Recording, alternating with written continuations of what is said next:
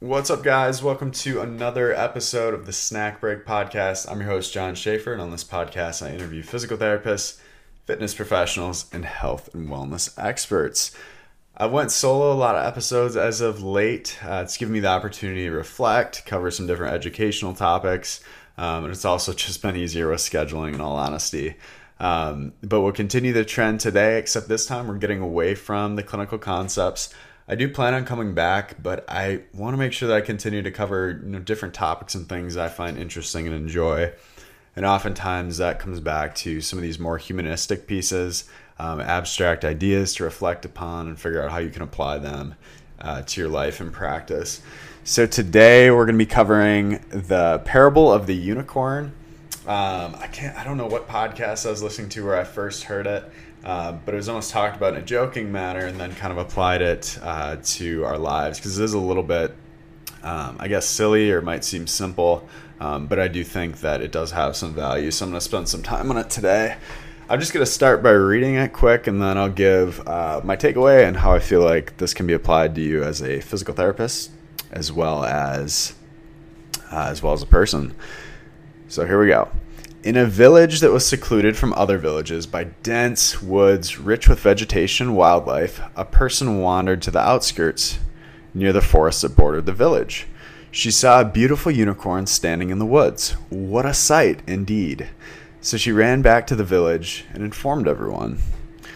The town then was so excited that this unicorn was present that they all ran to where the girl had seen the unicorn, but alas, it was gone. We have to find it, an ambitious leader declared. So the people of the village marched into the woods, cutting down trees, pulling out bushes, and killing wildlife in their effort to find this unicorn. But they never found it. It was never to be seen again. The villagers walked back to their homes, leaving their destroyed path behind them. A hundred years later, the village was gone. All the people had either left or perished, as happens in life. The forest, however, had grown back to its once rich state. A young woman again ventured into the forest. Only this time, she simply laid down a blanket on the ground, with a beautiful spread of food and wine that she could enjoy for herself. The unicorn appeared, and it came up to her without fear. The parable alludes to the lesson we all must learn in life, and that is we do not need to go chasing after a unicorn in the forest. We must first create a life that will please ourselves, and that unicorn, whatever it may be, will present itself. So that's the parable of the unicorn. I think that when it comes to applying this to our practice as physical therapists, there's a couple different ways that we can look at it. Um, the first, in terms of patient care, is oftentimes if we have a really, really challenging patient, maybe a chronic pain patient, the early temptation is to want to come up with a perfect solution, go looking, looking, looking for every single exercise. It's going to be ultra specific, um, that's going to make the biggest difference in this person's life. Um, when reality, if we just have conversations with this individual, throw some general exercise at them, get them moving, um, get them confident that hey, their body isn't broken. Um, there are different ways that they can continue to strengthen and live a healthy life. Um, then you can probably have a pretty big, pretty positive impact on them, as opposed if you're, you know, overexerting yourself or giving more effort than the patient is. Um, they're trying to get to the same end goal. And then outside of patient care, I think this can also apply. Uh, just as you know, we graduate from PT school, and we immediately start thinking, okay, like what's the next certification I'm going to chase? What's the next job title I'm going to chase? Um, what people am I trying to compare myself to? Um, where do I fit within the grand scheme of you know physical therapy as a whole? Am I going to be like, am I going to adopt a certain camp?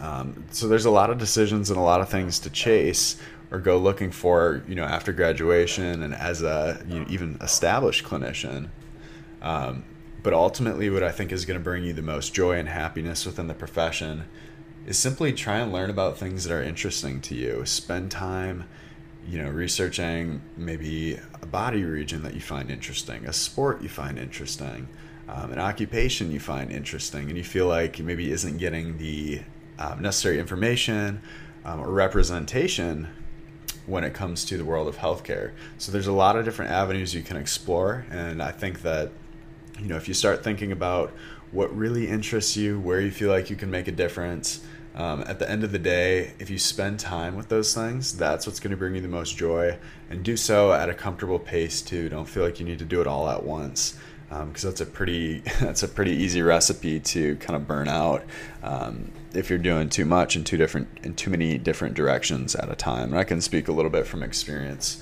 Uh, there, the times I've felt you know the most enjoyment and the most fulfillment um, in my role as a physical therapist has been when I've had good balance, good variety, and felt like um, felt like I was learning a lot about different things that I enjoy. So now, kind of what I'm trying to do is spread things out uh, to where I'm spending time during the week learning about cycling.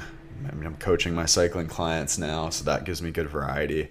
Um, and then also just within my residency program, having the opportunity to teach um, along with patient care as well. So find those pieces that are interesting to you, whatever they may be, and try and mix them in a little bit um, rather than feeling you need to chase a million different things at once. So I hope everyone has a fantastic week. Um, hopefully you enjoyed the parable. Um, and yeah, hopefully you can kind of relax, enjoy your week, and run across a unicorn or two. We'll see you on the next one, guys.